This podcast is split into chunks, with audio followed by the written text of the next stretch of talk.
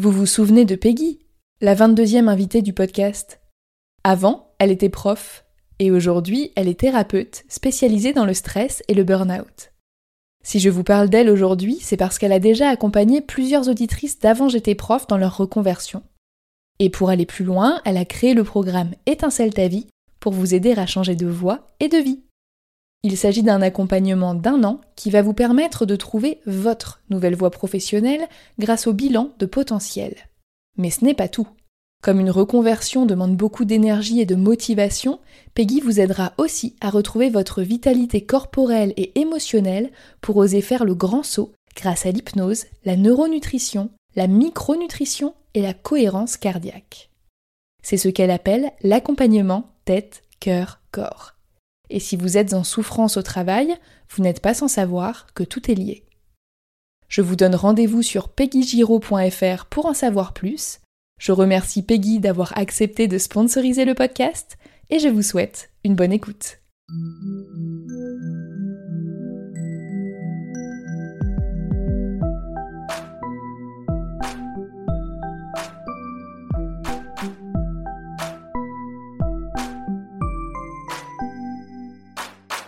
Bienvenue sur Avant j'étais prof, le podcast des enseignants qui ont osé la reconversion.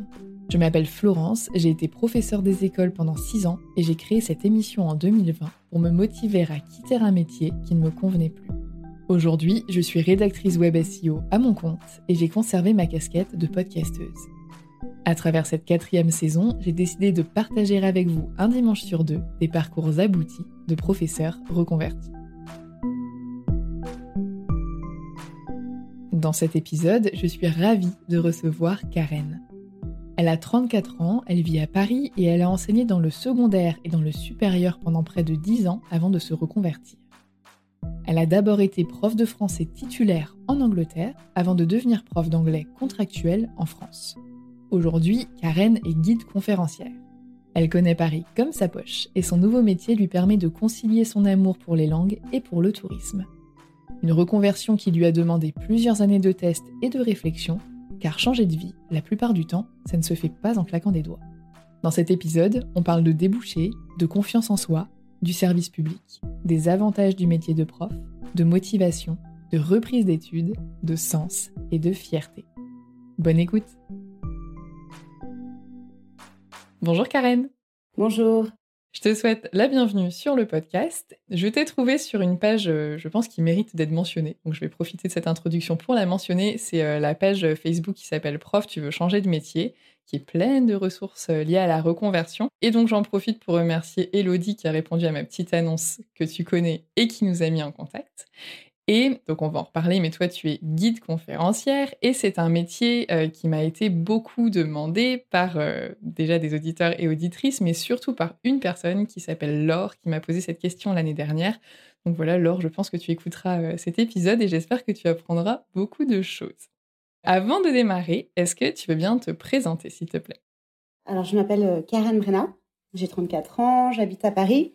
Et j'ai été professeure euh, en lycée, dans des lycées professionnels à Paris entre 2015 et 2018. Et euh, j'ai fait un projet de reconversion qui a duré très longtemps et qui a abouti à ce projet de reconversion pour devenir guide conférencière. Et toi, tu enseignais donc l'anglais, c'est ça? Voilà, j'ai enseigné l'anglais. Qu'est-ce qui fait que tu es partie dans le domaine de l'enseignement au tout départ? Alors justement, c'est quelque chose euh, auquel j'avais j'ai beaucoup réfléchi ces derniers temps. Et euh, je pense que la première réponse est l'orientation. En fait, il y avait très peu d'orientation dans, dans ma jeunesse. Quand j'étais au lycée, je ne savais pas quoi faire. J'étais une bonne élève et euh, tout le monde me disait Oh, tu peux faire tout ce que tu veux, mais je ne savais pas ce que je voulais faire. Et je suis allée euh, faire une licence LLCE anglais que j'ai adoré. J'aime beaucoup mon parcours. Euh, le problème, c'est que LLCE anglais, en termes de débouchés, il n'y a pas grand-chose.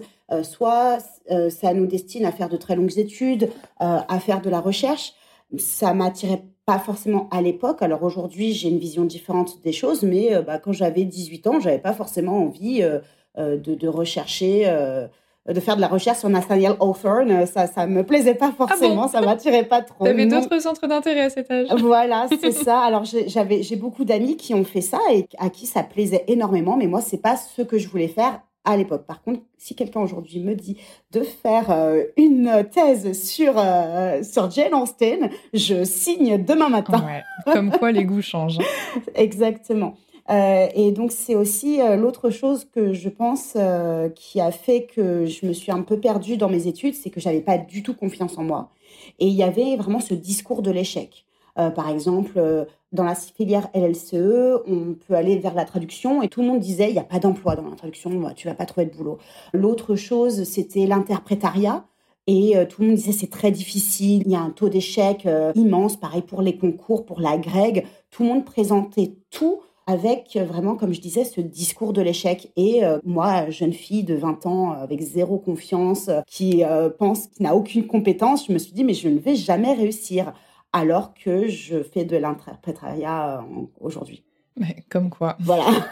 Mais la confiance fait beaucoup dans les choix qu'on peut faire. Exactement. Et aussi peu de connaissances des possibilités. Je ne savais pas du tout quelles étaient mes possibilités d'emploi.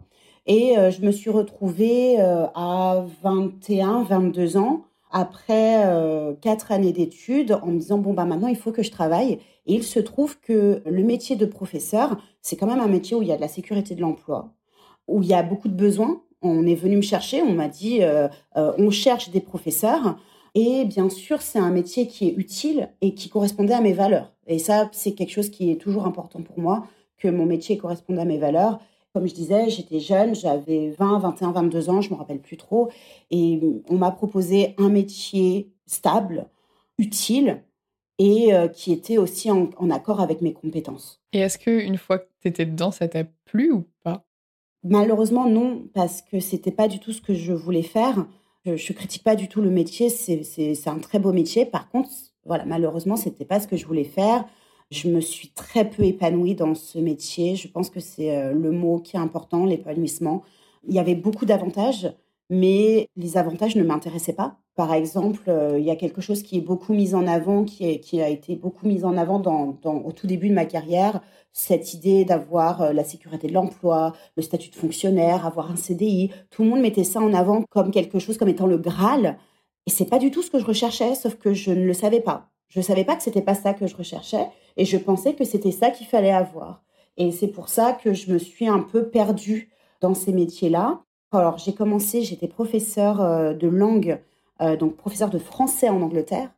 Ça ne m'a pas plu. Et donc j'étais en collège à l'époque. C'était professeur en collège. Et ensuite, quand je suis arrivée en France, donc c'était en 2015, 2015, je suis arrivée en France, à Paris, et j'ai été prof d'anglais. Et d'ailleurs, j'ai oublié de le préciser, j'avais passé mes concours en Angleterre. Tu as passé tes concours depuis l'Angleterre pour l'éducation nationale française ou pour l'équivalent d'éducation nationale de là-bas? Voilà. Ah. Donc je suis titulaire en Angleterre. Eh, c'est intéressant parce que du coup, ça se passe comment quand tu arrives en France? Il y a une équivalence ou tu es obligé d'être contractuel? Ah oui, j'ai été contractuel. Il y a zéro équivalence. Euh, j'arrivais avec mon CV, mes diplômes. On m'ont dit OK, ça sert à rien. Génial, merci.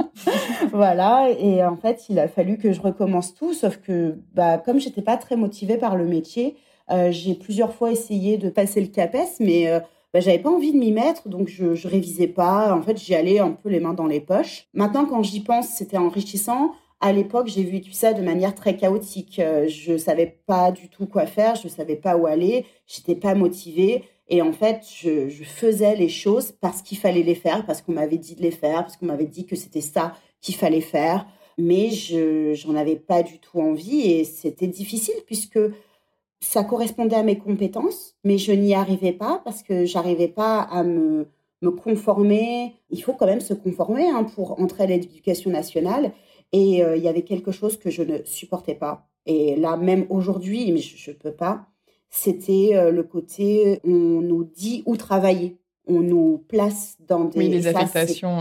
Ouais, les affectations, et ça, je n'aimais pas du tout. Alors, tout le monde me disait, oui, c'est difficile au début, etc. Je suis, bah oui, mais j'ai quand même 50 ans de carrière. Donc, c'est pas le début pour moi. Et puis, le début peut être long parce que moi, quand je me suis arrêtée, j'avais enseigné 6 ans, j'avais toujours pas d'affectation. Et là, je parlais avec une amie qui euh, était prof avant moi et qui l'allait toujours. Et puis, elle, n'a encore pas de poste cette année, alors qu'elle est euh, en Bretagne aussi, mais dans une zone qui n'est pas non plus la plus demandée, mais elle n'a bah, pas d'enfant, elle n'est pas mariée, donc elle n'a pas de points en plus. Et puis, je lui dis en rigolant, euh, bah, bientôt, ça va faire 10 ans que tu enseignes et tu n'auras toujours pas ton poste. Et elle me répond, ben rigole pas, 10 ans, c'est l'année prochaine. Et en fait, elle a toujours pas de poste pour l'instant, quoi. L'une des personnes que j'ai rencontrées à l'époque où j'étais contractuelle, bah, une histoire assez similaire, mais encore pire. Elle venait de Bretagne, de Saint-Brieuc.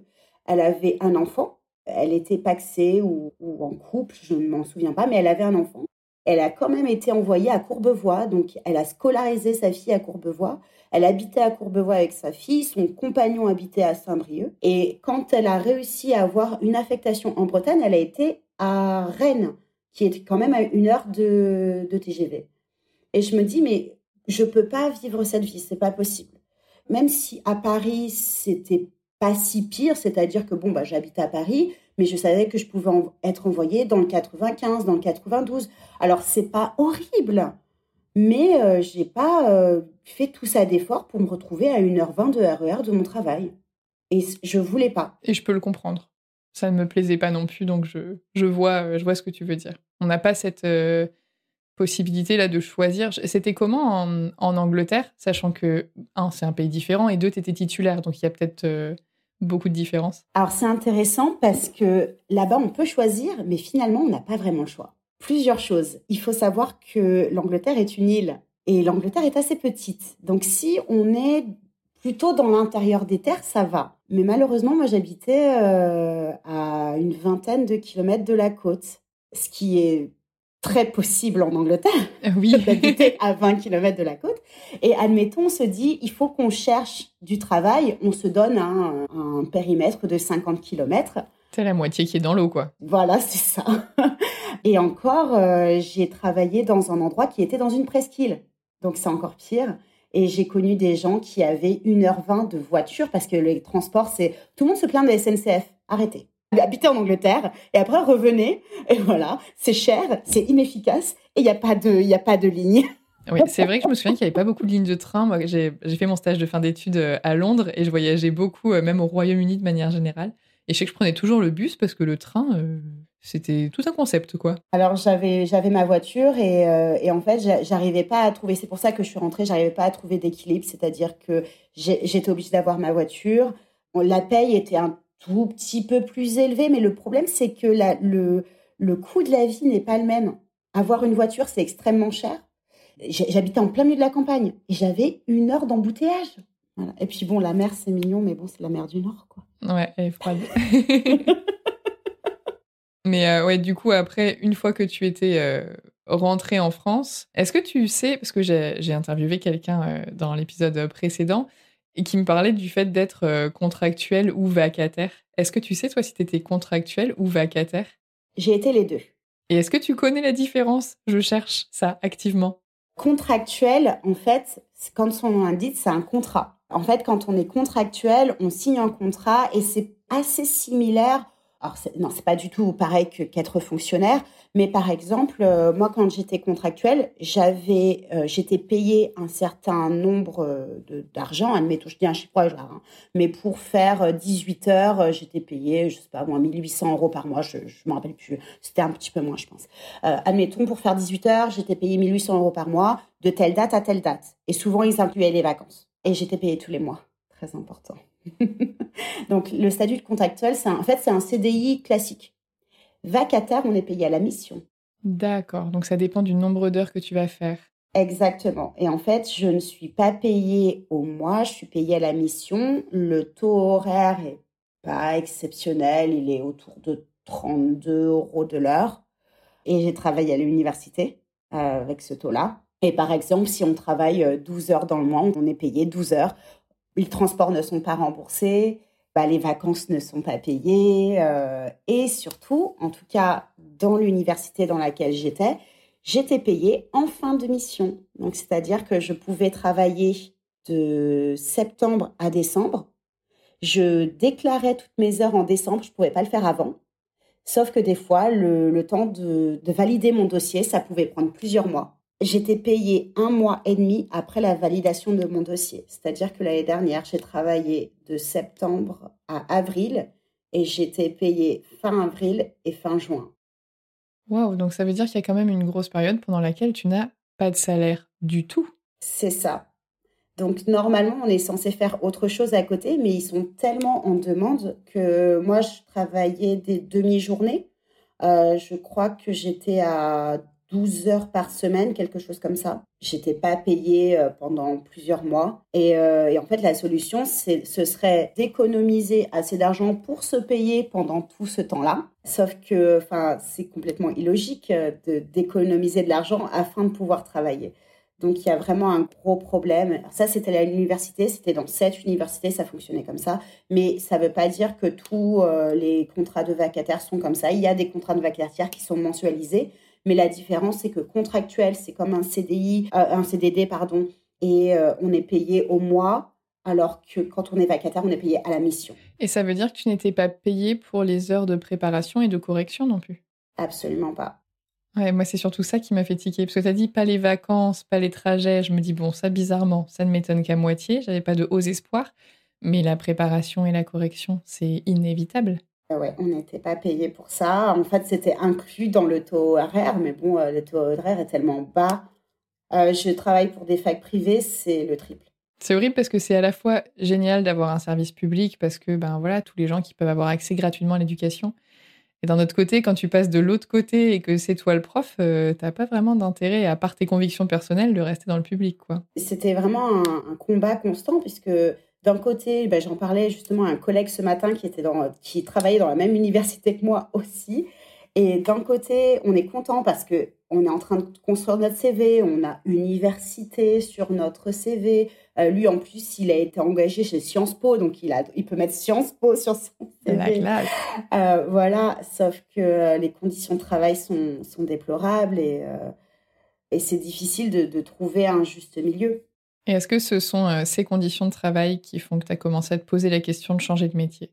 Je m'étais posé la question bien avant.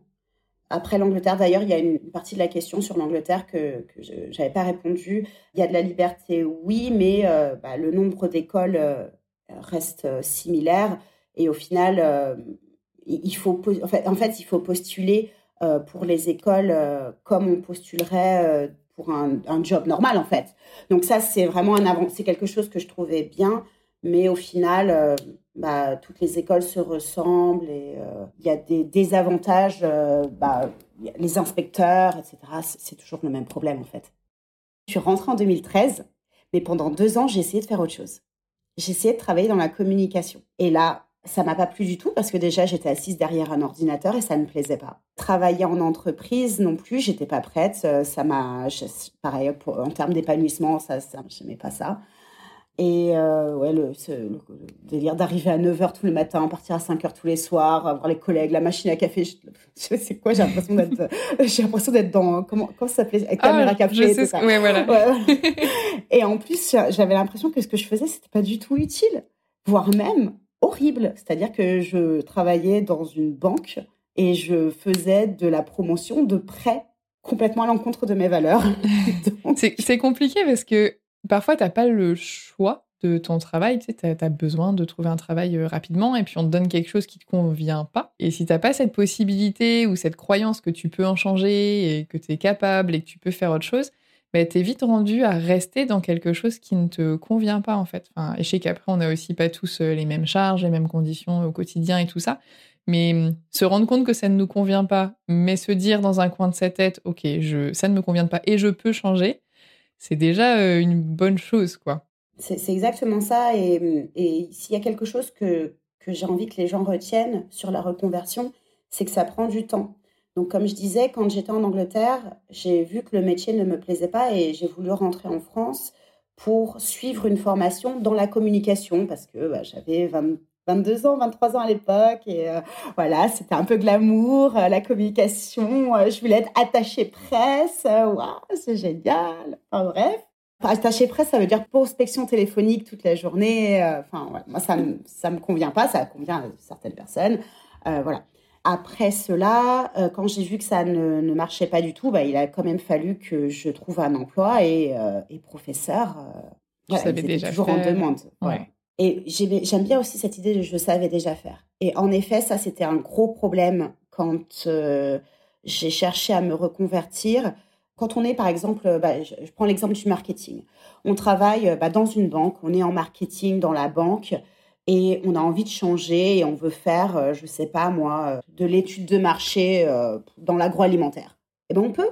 Il n'y a aucun souci. Les gens se disent, ah, waouh, ah, vous avez fait marketing dans la banque. Ah oui, oui, oui, il n'y a pas de souci. ah, venez chez nous. Je connais plein de gens qui ont changé de métier en faisant des choses dans leur domaine euh, général, mais, mais où c'était pas tout à fait pareil. Professeur, c'est complètement différent. C'est ah vous êtes professeur, ah bah vous savez enseigner et c'est tout. Et les gens ils ne voient pas toutes les compétences annexes qu'il y a derrière ils voient pas, ils comprennent pas. Et pour eux, les professeurs, bah, c'est euh, bah, les gens qui sont en vacances 12, 12, 12 mois sur 12. voilà, c'est ça. La moitié de l'année. Mais le nombre de fois, encore il y a très peu de temps, il fait ah, mais euh, vous êtes en vacances 6 euh, mois, six mois par an. Je fais quoi? Il fait Bah oui, mais si vous comptez là, deux semaines par-ci, deux semaines par-là, je fais Ah ouais, d'accord.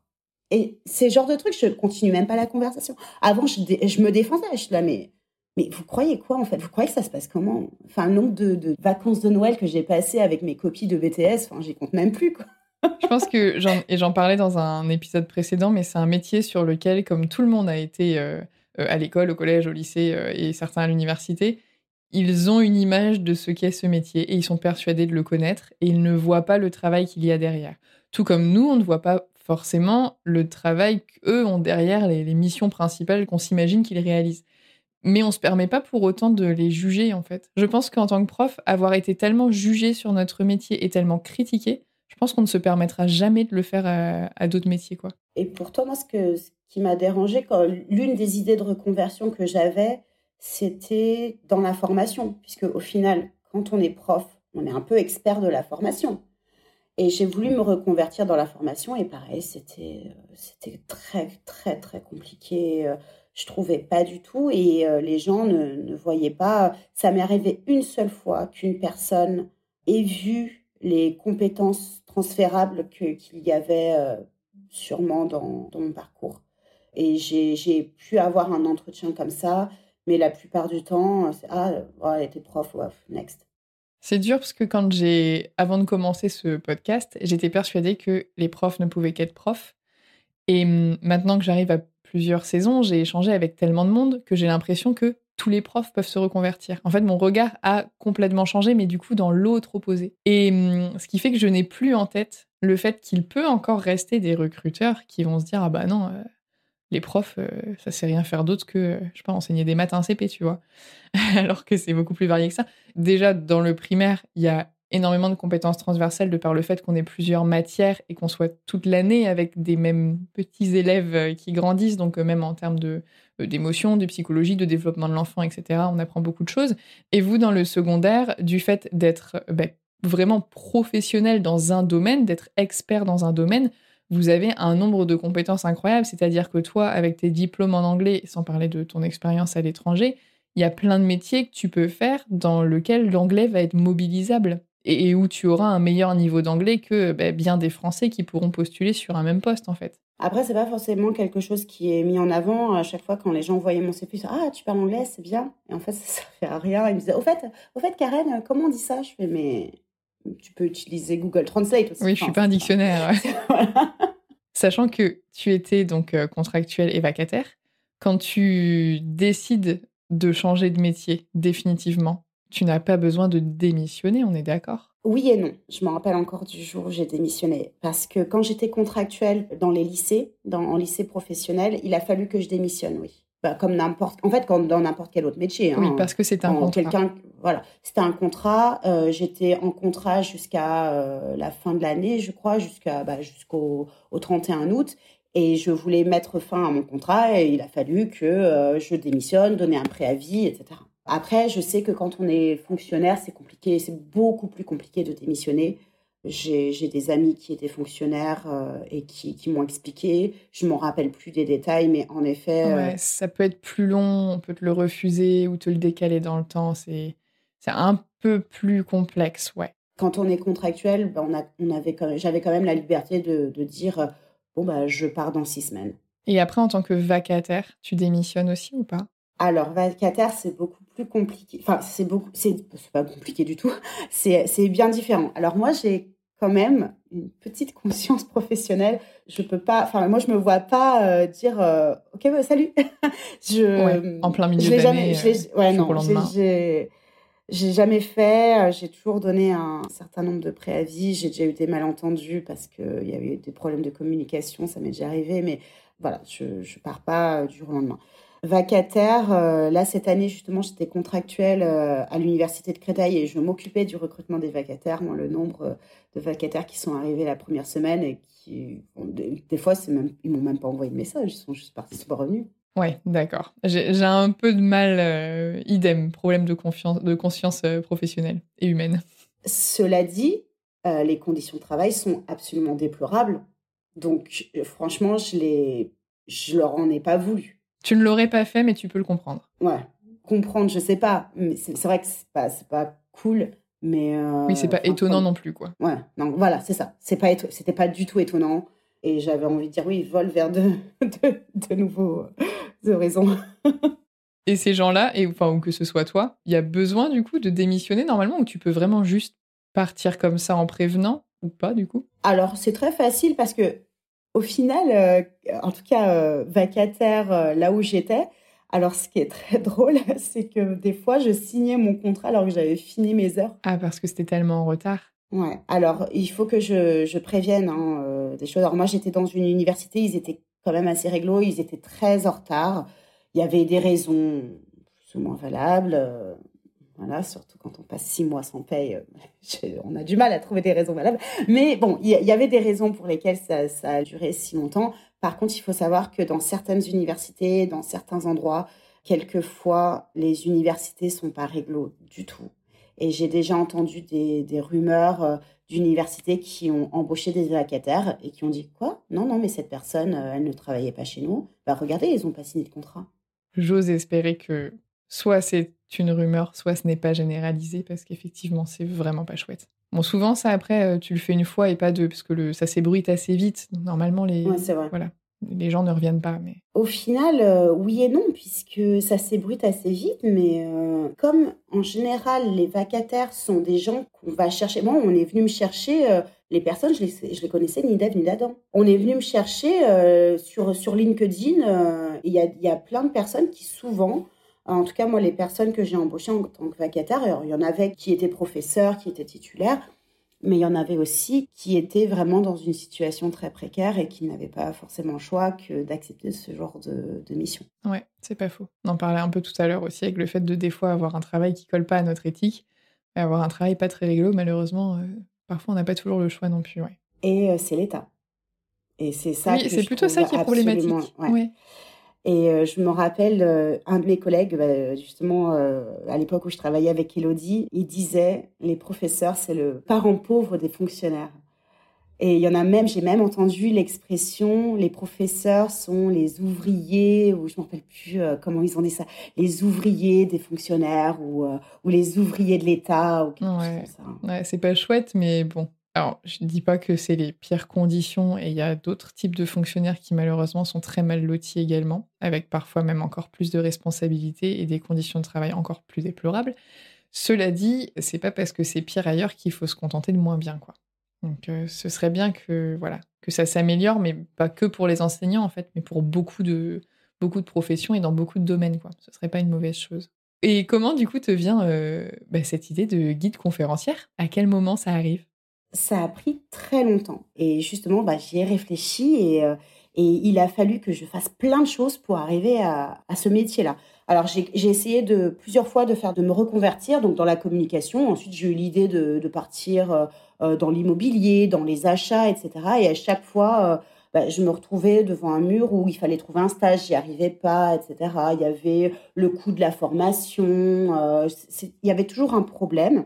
Et mon projet a pris très longtemps et j'ai pris, j'ai eu beaucoup d'idées. Il faut savoir que pour gagner un petit peu plus d'argent en tant que prof, bah forcément, je travaillais pendant les vacances. Et l'un des travaux que j'ai fait, c'est de travailler en tant que prof dans les voyages linguistiques. Et là, on est à mi-chemin entre l'éducation et le tourisme. Au départ, j'étais professeur, donc le matin, je donnais des cours d'anglais, et puis l'après-midi, j'étais en excursion. Et au bout de quelques, de quelques missions dans cette entreprise qui s'appelle LEC, L-E-C.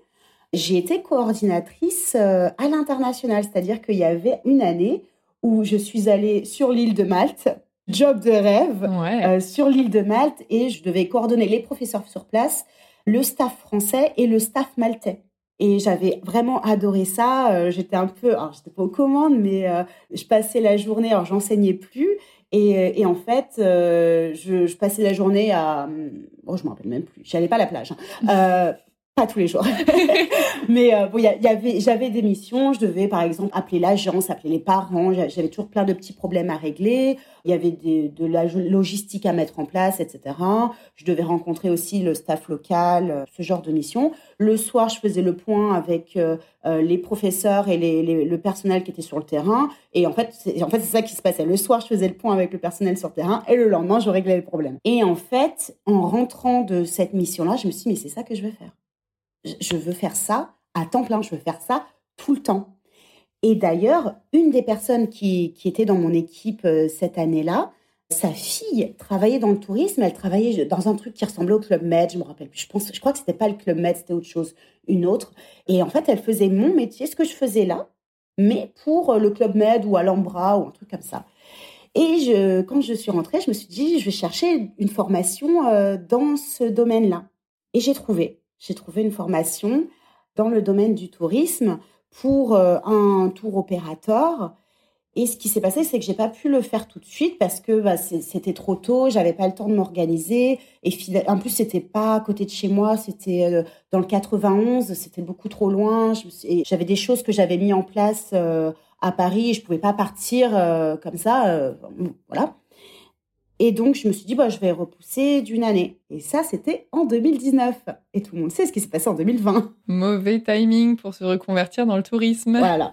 Mais j'ai eu beaucoup de chance parce que, au final, c'était en 2020.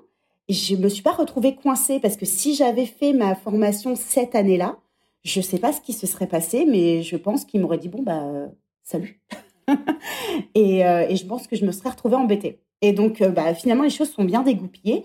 Et le, le, tourisme est resté dans ma tête. Donc, euh, j'ai continué à enseigner, mais j'étais indépendante. Ah oui, il y avait aussi un autre détail dont j'ai pas parlé. C'est que j'avais déjà pensé au tourisme avant. Ah oui, voilà, pardon. Je suis désolée, je me, je, je me, j'essaye de me rappeler le, la, la, manière dont ça s'est passé.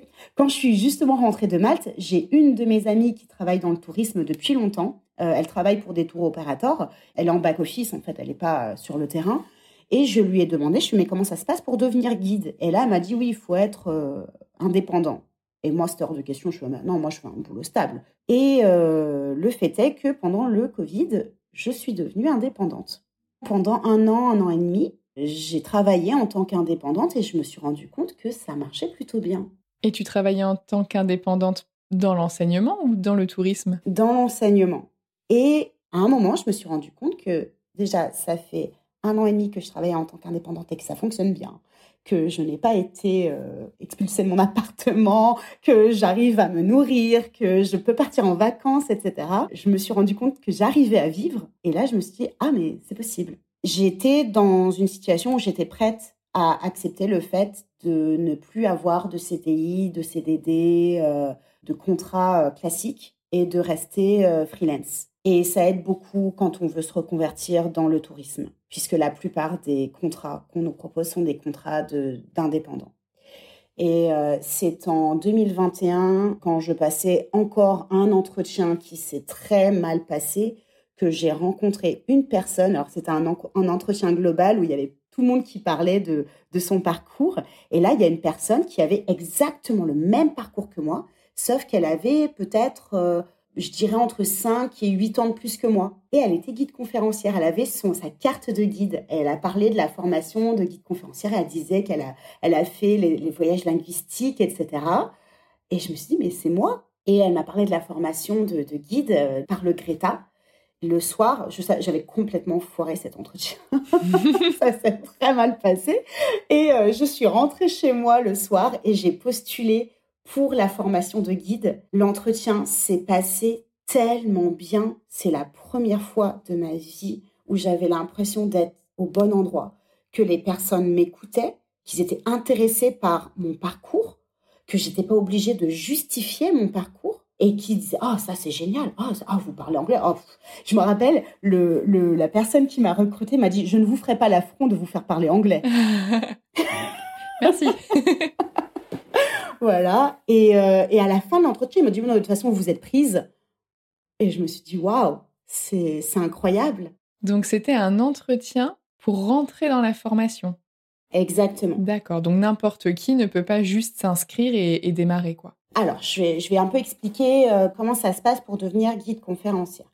Alors déjà, je recommande, si votre but est de devenir guide, je vous recommande de faire la formation pour obtenir la licence, pour obtenir la carte. C'est très important. Ça va faire pas mal de différence. Je vais, je vais expliquer après. Mais sinon, vous pouvez très bien commencer à être guide sans être formé avec de très, très gros guillemets, parce que c'est un métier. Je tiens à le dire, c'est un métier. Il y a plein de gens qui sont là, qui on, les on les ramasse euh, à l'aéroport. Ah, euh, tu es venu à Paris euh, pour t'amuser un peu. Ah, tiens, tu veux gagner un petit peu d'argent? Fais guide conférencier et ils vont faire des neighborhood tours. On va leur donner des tips et puis ils racontent n'importe quoi. ils ont aucune conscience professionnelle et puis les agences, il y a certaines agences qui s'en fichent un peu.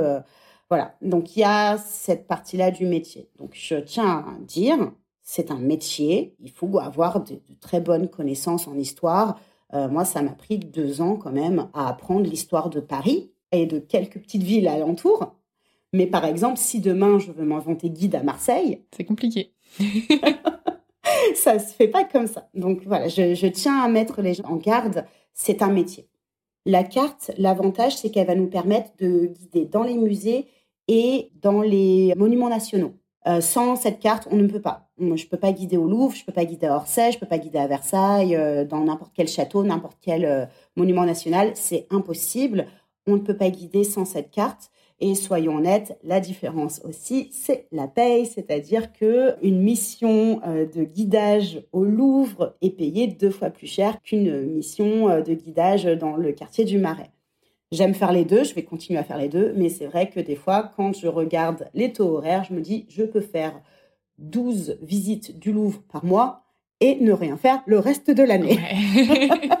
je ne le fais pas, mais c'est bah, possible. C'est peut-être moins diversifié, on va dire, donc moins intéressant sur le long terme, mais c'est une possibilité. Je, dis ça pour rigoler, bien entendu, hein, mais euh, des fois, quand je regarde, je me dis, ah, c'est pas mal. Donc, euh, la formation, normalement, on a un côté histoire et un côté histoire de l'art. Ça, c'est le plus lourd. Alors, il y a plusieurs types. Moi, je suis passée par le Greta. Et c'était une formation payante qui peut être financée par le, le CPF. Ma formation a coûté 6 000 euros. Que tu peux étaler parce qu'il n'y a pas autant sur le CPF. Oui, voilà, il n'y avait pas autant sur mon CPF. Euh, je crois que mon CPF, j'avais 2 000 euros dessus et j'ai pu étaler le reste euh, et j'ai pu financer euh, en faisant plusieurs choses. Il y a des gens qui ont pu se mettre au chômage pendant pas mal de temps, mais même en étant en cours du soir. Et normalement, c'est designé pour qu'on puisse travailler à côté. J'ai quand même dû réduire mes heures. C'est très intense. Hein. Moi, je, je, vous dis tout de suite, c'est très intense. Il y a énormément de choses à savoir. Vous pensiez savoir des choses? Et non, vous avez tort. vous ne savez rien. Je rigole, pas vrai. tu vas décourager tout le euh, monde. non, non, mais vraiment, j'adore. C'était vraiment deux années qui étaient, euh, qui étaient vraiment géniales et euh, je, suis très, très heureuse. Hein. Donc, non, je ne veux pas décourager. Ça n'empêche pas que ça peut être difficile. Hein. Tu peux apprécier et que ce soit compliqué. Mais moi, ça ne me dérange pas. J'adore travailler. J'aime quand, quand c'est difficile. Donc, y a, pour moi, ce n'est pas, pas un problème. Euh, c'était pas ça le problème. Donc, ouais, le prix était un problème. L'autre chose qui était possible de faire, c'était de passer par l'université. Par contre, il faut s'arrêter de travailler pendant un an. Voilà, c'est toute la journée, c'est à temps plein. Et au lieu de le faire sur deux ans, euh, bah, c'est sur un an, sachant que la plupart des universités, ils demandent quand même une petite base en histoire de l'art. Moi, je me rappelle que euh, l'université de Nanterre, en fait, ils ont, accepté que les étudiants qui ont fait de l'histoire de l'art avant. Donc, je recommande aux personnes qui veulent, euh, euh, admettons, vous êtes prof de maths et vous voulez être euh, guide conférencier. Moi, j'étais prof d'anglais, donc c'était différent. Donc, j'avais des bases en littérature, en histoire, etc., de, par ma, ma licence. si vous êtes prof de sciences ou prof, je ne sais pas, d'autres choses, être guide conférencier, je vous conseille de faire peut-être un an d'histoire, ou plutôt histoire de l'art, plutôt ça que je conseille. Mais si vous êtes prof d'histoire géo, c'est parfait. Vous pouvez, hop, demain. je crois même que vous pouvez faire une VAE. ah, c'est possible. Hein. ça, peut valoir le coup de regarder, on ne sait jamais, parce que si tu peux et économiser du temps et de l'argent, faut pas se priver. Hein. en fait, c'est une licence, c'est une licence professionnelle. Donc c'est pas juste une certification, c'est pas on a vraiment une licence 3. Donc faut vraiment se dire je retourne à l'université, je redeviens étudiante. On a des partiels, euh, il faut réviser, il faut écrire un mémoire. C'est très intense, c'est génial et intense. Ça peut tout à fait aller ensemble. Hein. Et c'est aussi une question de motivation, tu vois. Je pense que au moins le discours que tu as est réaliste. Parce que parfois, quand on fait, euh, que ce soit euh, des études, une reconversion ou autre, quand on est longtemps après et que c'est passé depuis un moment, on se souvient plus que c'était compliqué parce que bah voilà, c'est fait, c'est fait, puis on n'y repense pas. Et je trouve que c'est intéressant de savoir que bah il y a certains métiers qui peuvent nous faire de l'œil, mais qui peuvent être complexes à atteindre.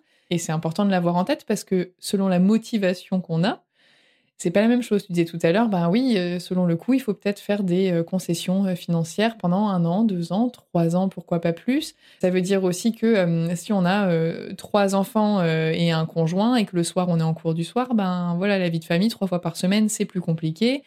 Et ça veut dire aussi, parce que tu m'en as parlé quand on a échangé hors micro, que potentiellement on peut être amené à travailler les week-ends puisqu'on s'adapte aussi à quand euh, les personnes sont disponibles. J'avais oublié ça parce que moi, mon but, c'était de changer de vie. Parce que moi, l'une des choses que je n'aimais pas avec cette histoire d'enseignement, c'était vraiment les, vacances. Euh, moi, ça ne me plaisait pas. Donc, c'est vrai que oui, je travaille le week-end. Euh, je travaille pendant les vacances scolaires, mais c'était mon but. Donc, c'est vrai que j'ai oublié d'en parler. Mais oui, on travaille le week-end. On peut ne pas travailler le week-end. C'est possible. Surtout quand on a la carte. Mais la plupart du temps, on travaille le. Enfin, il faut être juste aussi. C'est-à-dire qu'on a des collègues et on ne peut pas euh, juste se dire non, mais c'est bon, moi je travaille pas le week-end, jamais. Non, ça se fait pas. Euh, on peut pas arriver et dire non, mais euh, non, moi je travaille pas le week-end. Sachant que vous pouvez avoir vos mardis de libre et ça, c'est génial. Pourquoi les mardis? Mais on peut faire plein de choses. Ah, oui, je croyais que je croyais que tu allais me dire le mardi, tous les musées de Paris sont fermés. mais déjà, tous les. Non, pas tous, mais le Louvre. Mais vos enfants sont à l'école la banque est ouverte. Il y a plein de trucs qui sont ouverts le mardi et tout le monde est au travail, sauf vous. Mais oui, ouais, après, ça dépend effectivement de la vie de chacun et des attentes que chacun a et, bah, encore une fois, des concessions qu'on est prêt à faire ou pas. Et puis, il y a des gens que ça va déranger et pour qui ça va être une concession et d'autres qui ça va leur faire euh, ni chaud ni froid. Euh, moi, je sais que je vais être assez comme toi, mais je le disais déjà dans un épisode, mais j'ai des copines qui travaillent en libéral et qui ont leur lundi. Et du coup, moi, des fois, je vais bosser un samedi ou un dimanche et puis prendre mon lundi parce que comme ça, euh, je suis en même temps que les gens, tu vois. Donc je peux m'adapter. Après, le, euh, le risque, c'est que ce soit toujours toi qui t'adaptes et de te dire, ah je pourrais m'adapter, je pourrais m'adapter et de vouloir rien rater, tu sais, comme tu pourrais techniquement ne rien rater. Mais c'est vrai que, en fait, moi, je suis célibataire, donc je pense pas trop euh, quand on a des enfants ou un conjoint. Donc oui, en effet, il faut penser, il faut penser à ça. Pour revenir à ce que je disais un petit peu plus tôt, la raison pour laquelle mes, mes autres projets de reconversion n'ont pas marché, c'est que ça m'intéressait pas, j'étais pas motivée. Alors que là, j'ai été motivée de mettre ma vie de côté pendant deux ans. Je sais, ça paraît dingue de dire ça, mais en effet, je suis pas partie en vacances pendant deux ans. Euh, il y a un moment où je suis pas partie, j'ai pas mangé au resto pendant six mois. Euh, j'ai vu mes amis beaucoup moins. Euh, heureusement que ma famille était là, mais ça peut paraître fou, mais en effet, c'était intense. j'ai fait ces sacrifices-là, mais je les ai faits pour quelque chose qui me plaisait. Il y avait quelque chose au bout et j'étais motivée à le faire. Et hum, je sais qu'on parle du métier de guide conférencier, mais si vous vous posez la question, euh, ouais, j'ai envie de me reconvertir, mais ça, ça marche pas, ça, ça marche pas, ça, ça marche pas, parce qu'en en fait, vous n'avez pas trouvé la filière qui, qui vous motive à faire ces sacrifices. Parce que moi, les sacrifices financiers et en termes de temps, il y a deux ans, avant de, de vouloir être guide conférencière, j'avais pensé à l'immobilier et euh, je me dis, ah ouais, mais je vais devoir faire une formation pendant deux ans, je vais devoir arrêter de travailler, euh, je vais, euh, vais pas pouvoir partir en vacances, il faut que je paye la formation. Et c'était un problème. Et là, pour celle-ci, ça ne l'était plus. C'est intéressant parce que ça permet de connaître ses vraies motivations. C'est un bon indicateur, en fait. De se dire que tout à coup, ben ouais, peut-être que l'argent qu'on a de côté, ben le mettre là-dedans ou faire un prêt ou prendre beaucoup de temps, ça nous dérange moins parce que c'est ce qu'on veut vraiment faire et qu'il y a derrière un retour sur investissement. Et je ne parle pas seulement du côté financier, je parle aussi de la qualité de vie. Après, à la fin de notre formation, même si elle nous a coûté du temps et de l'argent, si derrière on est heureux, qu'on passe des bonnes journées tous les jours et qu'on a pu cette sensation du oh le dimanche soir, oh, le lundi matin, tu vois. Si tu es content d'aller bosser, que tu passes des bonnes journées, que ça se passe bien, que c'est enrichissant, qu'en plus option tu gagnes bien ta vie, bah en fait le jeu en vaut la chandelle. Il y a plusieurs formations pour être guide conférencier. Si vous allez sur internet, vous pouvez en trouver plein.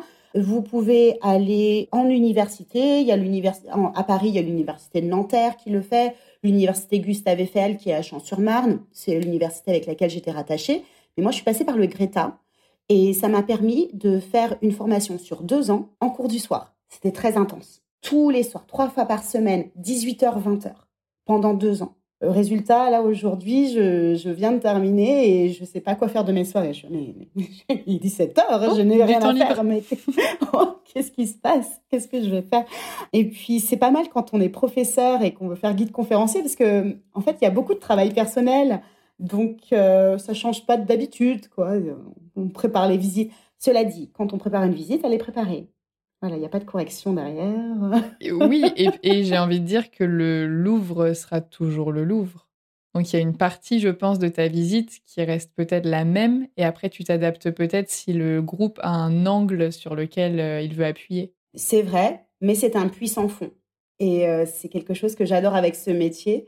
C'est-à-dire que ce matin, j'ai fait une visite avec euh, un collègue je pense que j'aurais pu parler, euh, j'aurais pu faire une visite euh, de, même longueur, m'arrêter devant les mêmes monuments et de raconter des histoires, mais complètement différentes. Il a raconté des choses, je suis là, ah, d'accord. Ah, t'as dit ça? Ok. Mais c'est vrai. Mais moi, je l'aurais jamais dit. Et c'est fou. Donc, c'est un puissant fond. Dans, et j'insiste aussi parce que je dis, on, a besoin, on prépare les visites et c'est terminé. Oui, il y a, y a une partie où c'est vrai mais ça n'empêche pas de continuer à faire des recherches puisqu'il y a des nouveautés. Par exemple, le Louvre, euh, il, y a des, il y a des recherches qui sont toujours faites sur certaines œuvres. Il y a des nouveautés sur des choses qui ont, qui ont des fois 2000 ans, mais il y a, toujours de la nouveauté. Et aussi, euh, tout simplement, euh, on ne fait pas visiter les mêmes choses. Par exemple, on va commencer avec tel quartier. Et puis, on peut très bien ajouter des choses à notre portefeuille. Si je dois donner aussi un conseil euh, à des nouveaux guides, faut toujours dire oui, même si on n'est pas expert sur un domaine, faut toujours dire oui. Et en fait, par exemple, on va faire une visite et puis on va rester en surface. Et puis après, on va étoffer, on va améliorer son discours, etc. Donc, euh, je pense que moi, mes cinq prochaines années, elles vont être super intéressantes. Et je pense que je vais apprendre vraiment beaucoup de choses. Et il y, a, beaucoup de choses à apprendre. Et je pense que tu apprends aussi avec les personnes que tu guides en fonction des questions que les gens te posent puisque c'est sûrement jamais les mêmes en fait. Donc ça te permet toi de faire davantage de recherches et d'avoir aussi plus de choses euh, à dire et puis plus de réponses aussi en stock euh, pour les fois d'après quoi. C'est ça, moi j'aime beaucoup l'architecture donc je parle beaucoup des pierres.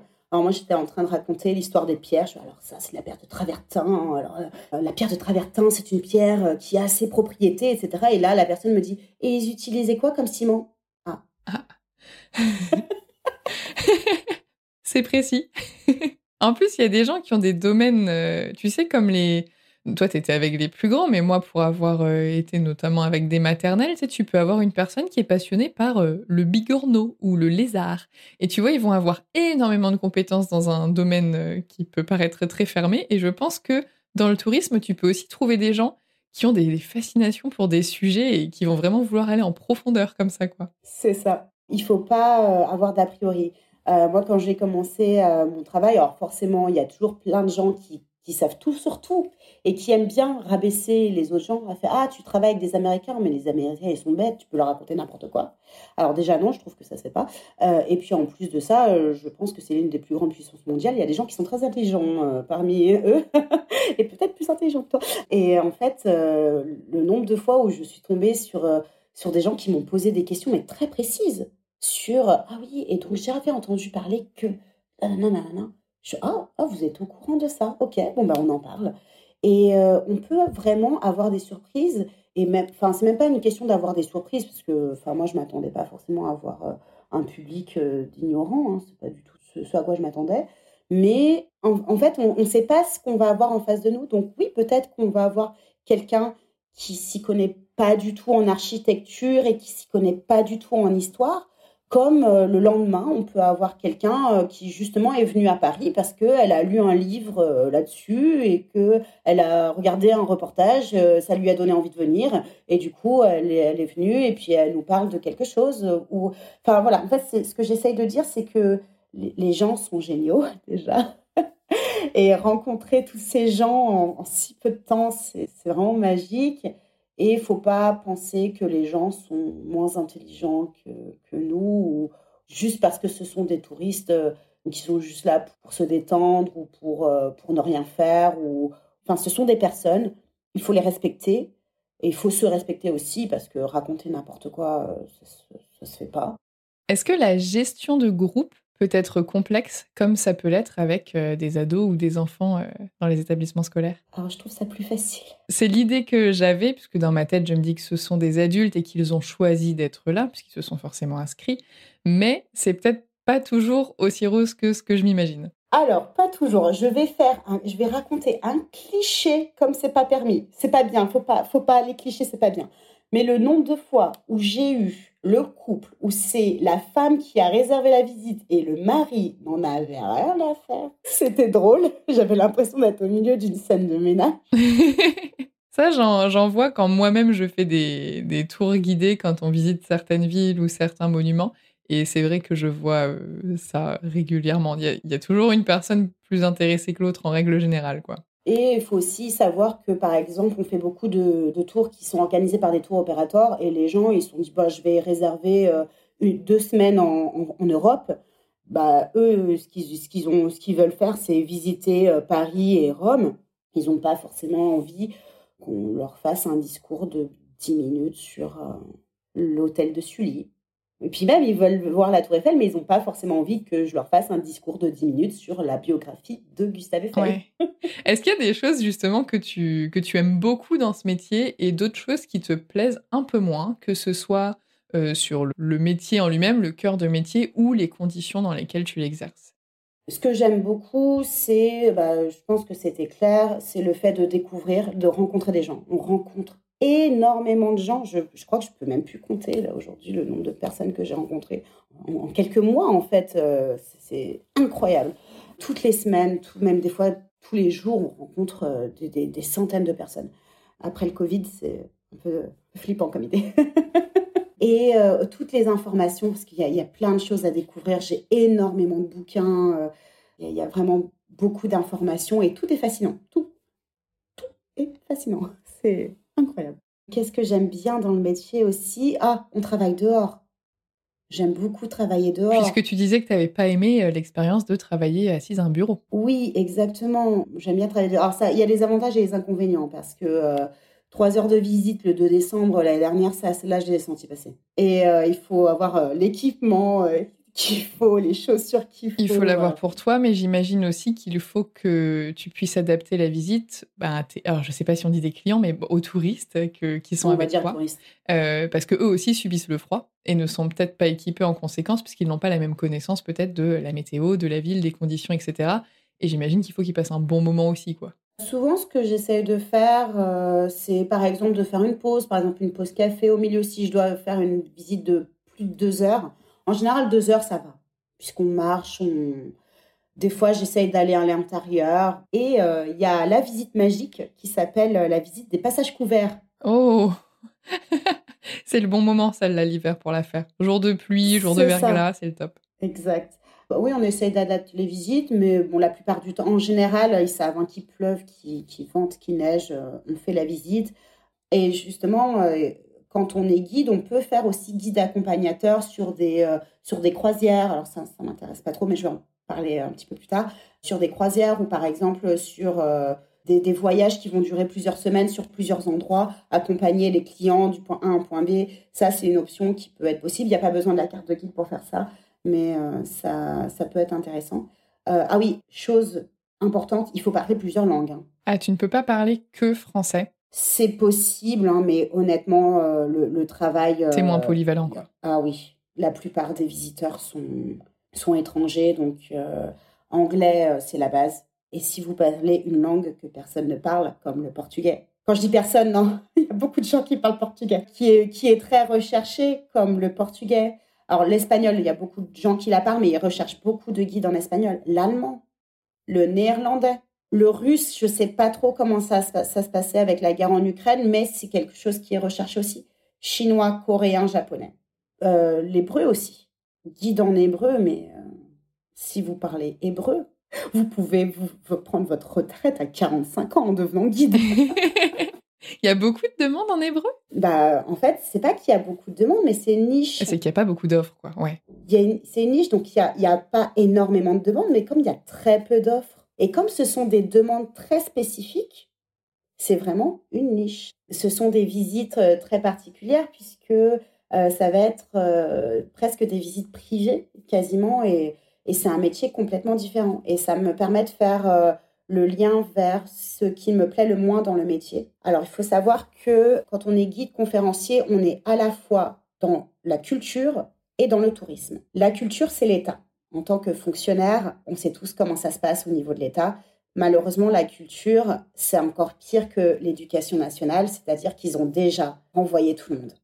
Ouais, c'est vraiment pas mis en avant. Enfin, on le voyait même quand il y a eu euh, la pandémie. C'est vraiment un des secteurs qui a sauté les premiers, quoi. Ouais. Et c'est vraiment dommage puisque euh, et malheureusement, même aussi en tant que, que public, les Français sont très peu demandeurs de visites culturelles au final.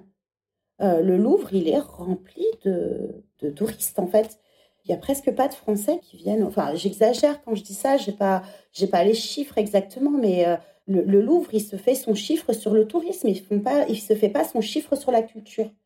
Et malheureusement, quand on est guide conférencière, on ne fait pas notre chiffre d'affaires sur la culture. La culture, c'est vraiment une toute petite partie. Et moi, je sais que je ne vais pas faire des visites purement culturelles avant un certain moment, puisque justement, avec ma reconversion, j'en ai pas parlé, mais ça a un coût, la reconversion. Moi, j'ai dû faire euh, certains sacrifices financiers. Et là, euh, bah, pendant les premières années de ma carrière, je sais qu'il va falloir que je fasse de très gros chiffres d'affaires pour euh, bah, avoir de l'avance sur la trésorerie de mon entreprise. Très important, puisque, alors, à Paris, il n'y a pas beaucoup de saisons creuses, mais il y a autre chose dont il faut que je parle aussi, c'est que euh, si vous n'êtes pas guide à Paris, c'est encore différent. Mais par exemple, à Paris, il n'y a pas vraiment de saison creuse. Il y a une haute saison et une très haute saison et une très très haute saison. Donc, normalement, quand on est guide conférencier, on peut travailler toute l'année quand on est à Paris. Mais c'est vrai qu'il y a certaines parties de l'année où on va peut-être travailler un petit peu moins et d'ailleurs aussi prendre des vacances. Donc, il faut quand même avoir de la trésorerie pour pouvoir se, payer euh, de manière égale. Si on n'arrive pas à trouver de poste en CDI ou en CDD, et ça, c'est un problème. La plupart des agences je ne les blâme pas, hein, je comprends leur fonctionnement, mais pour moi, je pense que les agences, même les agences privées, pourraient donner plus de CDI. Je pense. Parce que normalement, elles, elles engagent que des indépendants parce que, soi-disant, ils ne savent pas exactement le volume de travail qu'ils vont avoir d'une année sur l'autre, d'un mois sur l'autre, etc. Et c'est vrai. Par contre, tout le monde sait que c'est à la hausse. Oui. Tu pourrais au moins prendre un minimum et compléter avec des indépendants. Pour moi, alors je suis très contente en tant qu'indépendante par contre, je pense qu'il pourrait proposer plus. Et pour moi, c'est un des problèmes du métier, c'est-à-dire que quand on est guide conférencier, il y a très peu de, propositions de CDI, de CDD, de travail en tant que fonctionnaire. Fonctionnaire, les concours, c'est euh, même pas la peine d'y penser, à moins d'être vraiment euh, un truc très très haut placé, euh, avec un, des, concours vraiment très élevés. les concours les plus bas pour être guide conférencier, le salaire est vraiment très bas aussi et il n'y a même pas des concours tous les ans, c'est tous les 3 à 4 ans. Ah d'accord, donc même en termes d'organisation pour une reconversion, c'est compliqué quoi. Et en plus, il faut la carte de guide avant. PS. voilà. Si vous vous dites, ah tiens, je vais travailler pour tel ou tel musée, par exemple, vous vous dites, ah, je vais être guide conférencier, je vais travailler pour le Louvre. Non, tout le monde sous-traite, tout le monde. Et en plus, ils ont tous des euh, fonctionnements complètement différents. Par exemple, je donne vraiment l'exemple de Paris. Je vais donner l'exemple de, des Pays de la Loire pour changer. Euh, les châteaux de la Loire, c'est là d'où je viens. Les châteaux de la Loire, il n'y en a pas un qui est géré de la même manière. Il y en a qui sont privés. Il y en a qui sont gérés par euh, le, la ville. Il y en a qui sont gérés par le département. Il y en a qui sont gérés par la région centre. Il y en a qui sont gérés par la, les monuments nationaux il n'y en a pas un seul qui est géré de la même manière. Et donc, en tant que guide, si on veut travailler, par exemple, dans le secteur des châteaux de la Loire, eh ben, on va avoir plusieurs interlocuteurs différents et c'est impossible d'être, euh, je ne sais pas moi, employé pour euh, les châteaux de la Loire, puisque ils vont avoir oui, tous un fonctionnement à part, quoi. En fait, tu serais employé pour un, voire deux, s'il y en a deux qui ont le même fonctionnement. Voilà, sachant que par exemple, le château d'Azel-les-Rideaux, où je suis allée il y, a, il y, a, très peu de temps, si je me souviens bien, ils doivent avoir une ou deux visites par jour. C'est pas suffisant. Et encore par jour, je suis même pas sûre, je pense que c'est même moins que ça. Hein. Toi, tu fais beaucoup de visites par jour? En général, j'essaye de me faire des journées complètes, oui. J'essaye de travailler euh, six, des fois un peu plus par, par jour. Et c'est pas épuisant d'être justement tout le temps dehors, tout le temps debout, et puis de beaucoup parler et d'être toujours attentif à ton groupe et te repérer en même temps sur le chemin?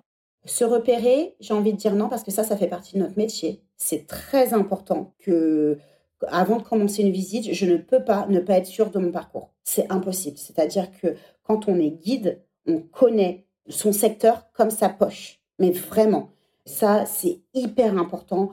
Euh, vous pouvez pas commencer, vous dites, oh tiens, je vais être guide à Marseille, je connais bien Marseille. Euh, non, non, faut pas juste bien connaître. faut savoir exactement quelle rue, les petites rues, etc. On ne peut pas. On ne peut pas se dire, ah tiens, euh, ouais, ah, je n'avais jamais vu qu'il y avait cette rue-là. Non, non, c'est pas possible. faut vraiment très, très bien connaître. Ouais, pas, pas d'impro, c'est très dangereux. Euh, gérer son groupe, ça va, puisque la plupart du temps, les gens sont, sont intelligents, donc ils savent qu'il faut marcher sur le trottoir. Euh, dans, les, dans, les, dans certains quartiers, si on travaille dans une ville avec des quartiers médiévaux, les trottoirs sont assez petits. Donc en effet, il faut faire attention, mais en général, si les trottoirs sont petits, les rues sont petites, et les, les voitures sont pas très très dangereuses. Donc oui, il faut gérer son groupe, mais bon, si on leur dit marchez bien sur le trottoir, etc., machin. Euh, pour moi, ce qui m'inquiète le plus sont les pickpockets. Donc je, demande aux gens de faire attention euh, à leur sac à main, mais en général, euh, ça, j'ai jamais eu de problème jusque-là. en effet, les premières fois, c'est très fatigant. Il faut s'étirer parce qu'on marche une vingtaine de kilomètres par jour. Il faut vraiment s'étirer.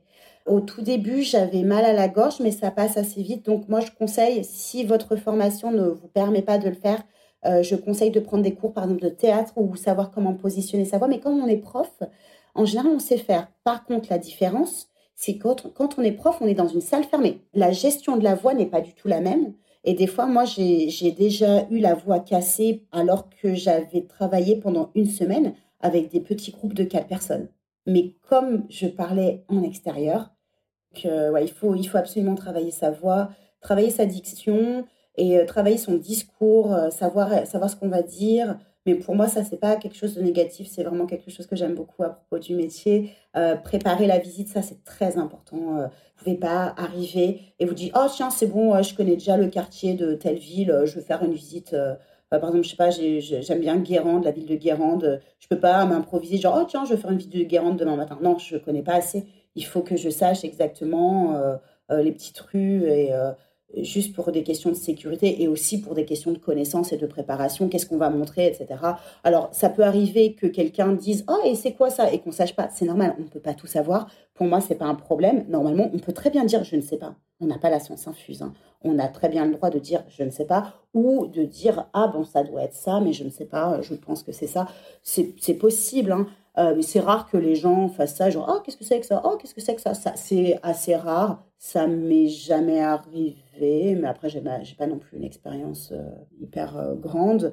Ce que je recommande, c'est de savoir de quoi vous allez parler. Et justement, de guider la visite. Ok, bon, bah, je vais parler de ça pour, pour éviter Bon, bah alors, euh, c'est quoi vos questions Et de commencer la visite de manière ouverte? Oui, tu orientes en fait. Euh, mais finalement, un peu comme euh, quand tu as ta classe, t'évites de ne rien préparer du tout et de partir sur un truc au pif et, de voir comment vont réagir les élèves en fait. quoi. C'est ça. Moi, je le fais seulement sur un seul quartier. J'ai qu'un seul quartier où je suis assez confortable pour commencer ma visite par vous voulez voir quoi? Ouais. que tu connais par cœur, quoi. ouais, c'est ça. Et j'en ai qu'un seul. Et très bizarrement, mes visites, euh, je les connais moins bien en français. Ah ouais? Parce que tu as plus l'habitude de travailler en anglais?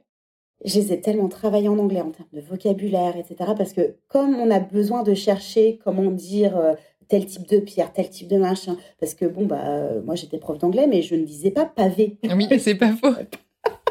je ne savais pas dire pavé, ciment, vitraux, je ne savais pas dire tout ça. Donc j'ai tellement préparé en anglais que des fois en français, c'était c'était un peu difficile. Est-ce que tu as des regrets, toi, de cette reconversion? Je regrette de ne pas l'avoir fait plus tôt. Mais ça demande du courage. J'aimerais bien quand même insister aussi sur le, statut d'auto-entrepreneur. On peut ne pas être auto-entrepreneur, c'est possible, mais euh, c'est plus pratique, c'est mieux. Et euh, c'est pas un statut. Euh, la plupart des entreprises, la plupart des entreprises vont nous dire ça de manière anodine, genre oh, mais c'est facile, etc. Non, réfléchissez-y avant, renseignez-vous sur le statut d'auto-entrepreneur. Il y a des associations qui peuvent vous aider. Euh, on n'est pas seul. On n'est pas seul. Souvent, quand on est auto-entrepreneur, on nous lâche. C'est gratuit surtout. Euh, n'allez pas si, on, si vous tombez sur un site qui vous dit oh il faut payer, nanana. C'est faux. Euh, si vous tombez sur un site de, allez sur le site de l'État qui vous dit ce qu'il faut faire pour être auto-entrepreneur. Ça vous, il détaille tout et il est très bien fait. Mais allez sur le site de l'État parce que si vous allez sur un site privé, ils vont vous dire que c'est payant ou si euh, vous allez sur le site d'un comptable, ils vont vous dire que vous avez absolument besoin d'un comptable et que ça va vous coûter 79 euros par mois. Alors que pas du tout.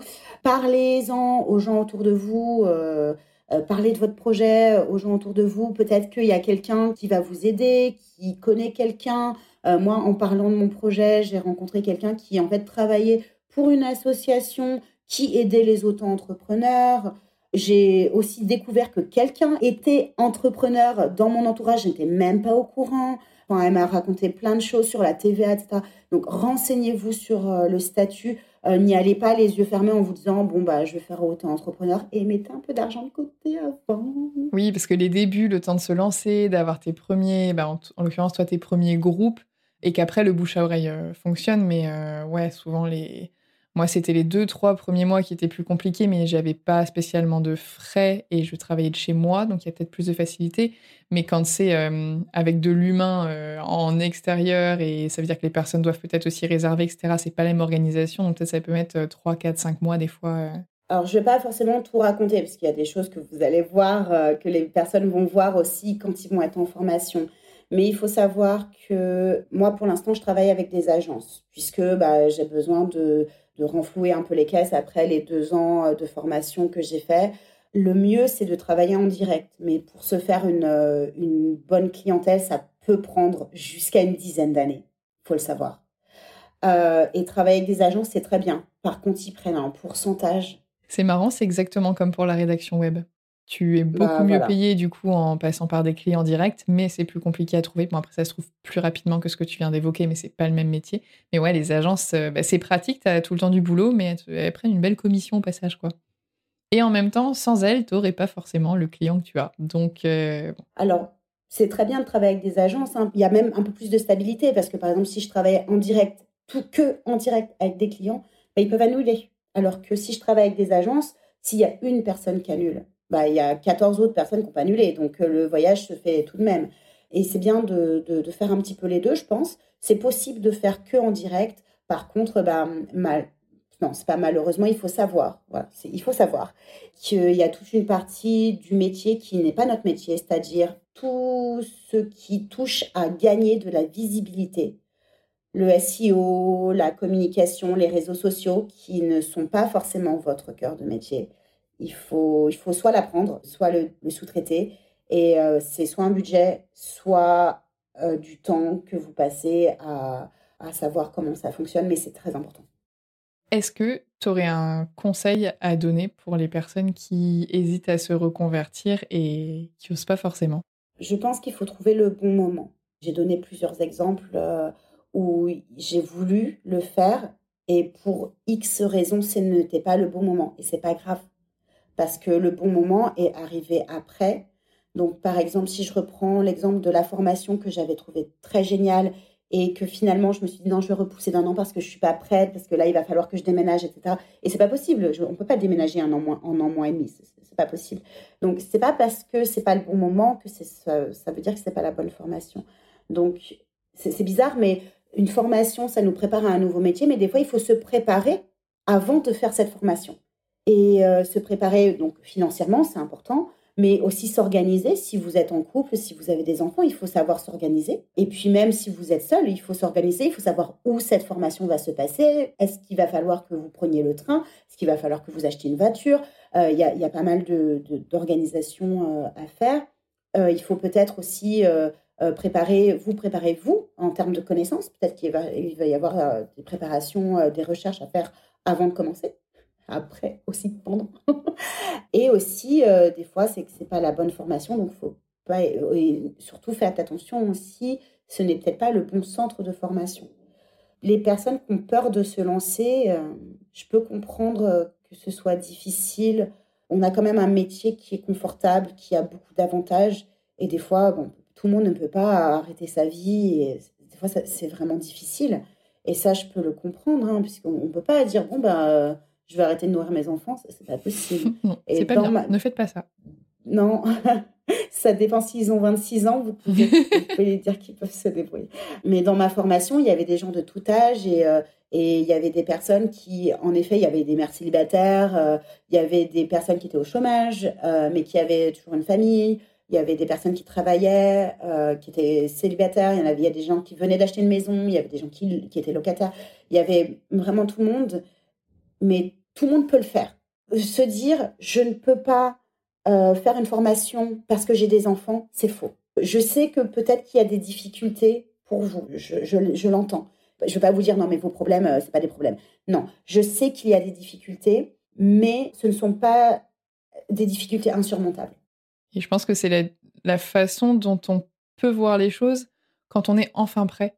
J'ai l'impression qu'il y a un moment où on a l'impression, bah, du coup, moi, pour être passé par là, pendant longtemps, j'ai cru que j'allais pas être capable de suivre euh, une nouvelle formation parce que euh, moi, ma peur, c'était euh, la peur d'être devenue bête en fait et de pas être capable de. Je sais que ça, fait rire les gens parce que les gens, ils ont peur du regard des autres, de pas gagner d'argent et tout ça. Moi, ça, ça m'est même pas venu à l'esprit. Moi, j'avais peur d'être devenue débile et de pas être capable de suivre des cours. Donc moi, c'était ma peur à moi. Ce qui fait que pendant un moment, bah, j'ai hésité à suivre une formation parce que bah, pour moi, le problème, c'est qu'il allait falloir que je m'entraîne à réapprendre avant. Et puis en fait, il y a eu un moment où bah, j'étais prête et je me suis inscrite. Et je pense que l'entre-deux, il s'est passé dans ma tête, tu vois, dans, je sais pas, dans mon conscient, mon inconscient, mon subconscient, mon moi ou mon surmoi, ça me rappelle des souvenirs. Il a dû se passer quelque chose euh, chez moi, à l'intérieur de moi, mais je ne saurais pas te dire quoi. C'est juste qu'à un moment, j'étais prête. Je pensais pas pour autant que j'étais devenue super intelligente euh, en deux mois de réflexion, tu vois, mais je me suis dit, euh, de toute façon, je veux le faire, donc je vais y arriver. Il y a ce moment-là où tu sens que tu es prêt.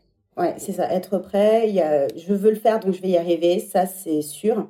J'aime bien cette histoire de j'étais bête. Et en effet, alors je suis désolée, mais moi, j'ai été bête pendant, je dirais, six mois du début de ma formation. J'avais l'impression de ne rien connaître.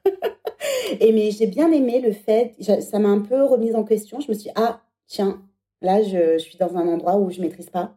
Et c'est bien. Bah, ça fait du bien aussi de sortir de sa zone de confort. Hein. C'est pas juste la reconversion, c'est aussi euh, bah, la formation qui va avec, les apprentissages qui vont autour. Euh. Et après cette formation, tout mon entourage, mais quelque chose que tout le monde me dit, c'est incroyable ce que tu as fait, Karen, mais quel courage tu as eu de le faire. Et c'est vrai que en le faisant, je m'en suis pas rendu compte. Et en entendant les gens qui étaient tellement fiers de moi, mais, mais mon entourage qui était tellement fier de moi, qui m'ont vu. Alors je suis vraiment désolée, j'ai pas envie de détruire le métier de professeur, mais ils ont vu que j'étais en souffrance avant ils ont vu que ça n'allait pas. Et euh, même, je suis tombée sur une ancienne élève euh, récemment et elle m'a dit Waouh, je vous ai presque pas reconnue, vous avez tellement changé, vous avez l'air d'être tellement heureuse. Elle, me disait que même elle, elle voyait qu'à l'époque, j'étais pas bien dans ma peau, j'étais pas bien dans mon métier. Et oui, mes, mes amis me le disent constamment, ça fait des mois qu'ils me disent Mais quel courage tu as eu. Même des gens où je pensais. Euh, euh, j'ai des amis qui, travaillent dans la finance. Alors moi, justement, ça m'impressionne. Mais ça, puis même eux, ils m'ont dit Ouais, mais c'est dingue ce que tu as fait. Je suis quoi Toi, tu penses C'est bien, ça fait plaisir, c'est gratifiant aussi. quoi. Puis ça salue euh, des efforts qui ont vraiment été faits. C'est vraiment courageux, en fait. C'est pas Les gens ne disent pas ça pour être polis. Mais euh, c'est quelque chose que pas mal de gens se posent quand même la question de la reconversion. Je pense que moi, j'ai un, un prisme qui fait que je suis entourée de profs qui se reconvertissent, donc j'ai l'impression que tout le monde le fait. Mais dans la réalité, je pense que plus euh, passe de temps à se poser la question qu'à le faire réellement parce que ben, c'est compliqué et c'est un acte euh, courageux quoi. Moi, je sais que je suis très admirative à chaque fois qu'il euh, y, a des, bah, y a des auditeurs et auditrices du podcast avec qui je discute depuis bah, plus de trois ans maintenant, depuis la création du podcast, et qui, il y a trois ans, me disaient Ah, ben, ce podcast, il tombe à pic parce que j'aime plus mon métier. Puis un an après, c'était Ah, je pense à peut-être faire ça. Puis un an après, c'était Bon, je vais peut-être demander ma démission, ma rupture conventionnelle et me lancer dans telle formation. Et là, depuis quelques mois, bah, il y a les tout premiers auditeurs et les premières auditrices qui me disent bah, Ça y est, je suis reconvertie et je fais tel truc. Et moi, ça me met les larmes aux yeux à chaque fois. Je me dis, mais waouh, c'est incroyable d'avoir réussi à faire ça, d'avoir eu ce parcours-là. Et je l'ai eu aussi, et je suis aussi fière de moi, tu vois. Mais vu de l'extérieur, je sais pas, je trouve ça tellement euh, chouette. Je trouve que les gens ont raison d'être fiers d'eux et c'est vraiment courageux, quoi. Et j'ai une dernière question pour toi, et après je te laisse partir au restaurant. Tout le monde le saura. Est-ce que tu saurais compléter la phrase Avant j'étais prof, aujourd'hui je suis J'ai envie de dire heureuse. C'est horrible, hein mais j'ai envie de dire heureuse parce que j'étais pas heureuse quand j'étais prof. Horrible, oui et non. Ce qui serait horrible, c'est que tu ne le sois toujours pas aujourd'hui. Ce qui est chouette, c'est que tu as réussi à changer les choses et que tu l'es à présent. Et puis ça fait écho à ce que tu disais juste avant aussi. Donc, euh.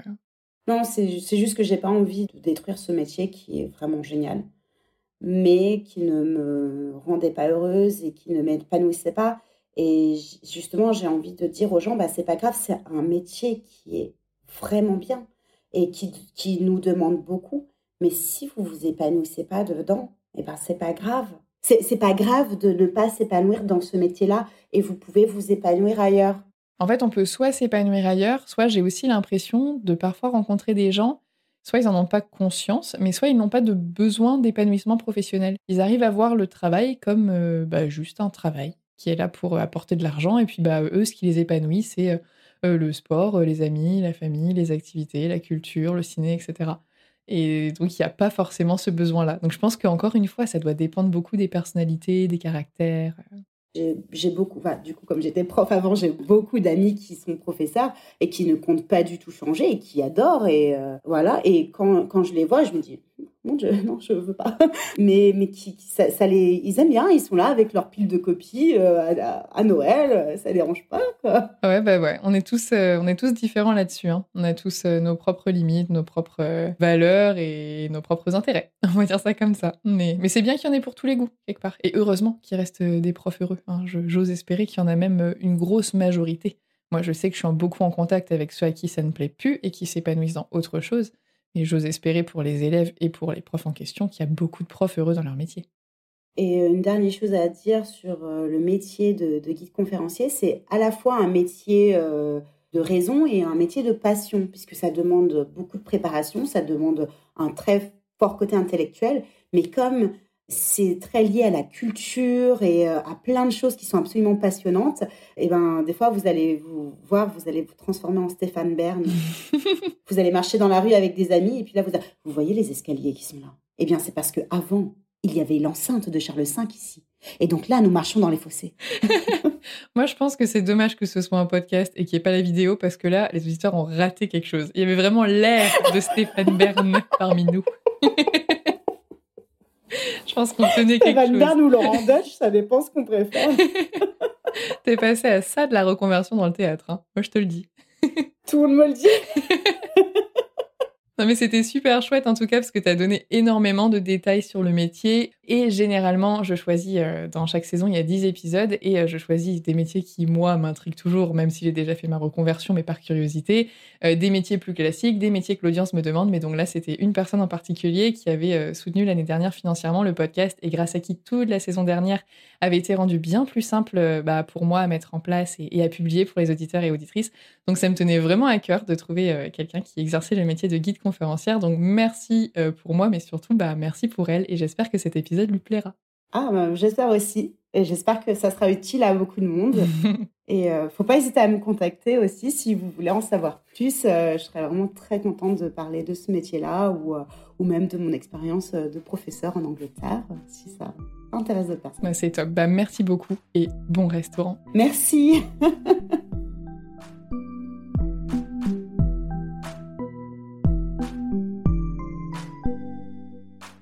Merci d'avoir écouté cet épisode jusqu'au bout. S'il vous a plu, abonnez-vous pour ne pas rater les prochains. Pour m'aider à faire connaître le podcast, vous pouvez le noter et le commenter sur votre application d'écoute. Et je vous invite également à le partager avec vos proches, vos collègues et sur vos réseaux sociaux. Pour soutenir mon travail, je vous donne rendez-vous sur Tipeee, une plateforme de financement participatif dont vous trouverez le lien dans la description. Les dons y sont possibles à partir d'un euro et comme l'an dernier, je remercie du fond du cœur toutes les personnes qui soutiennent ce projet et grâce à qui vous avez pu écouter un nouvel épisode aujourd'hui. Retrouvez l'actualité du podcast sur Instagram et Facebook, at ainsi que les sujets abordés dans la description de l'épisode. Et pour en savoir plus sur les coulisses de l'émission ou sur ma propre reconversion, inscrivez-vous à la newsletter. À bientôt!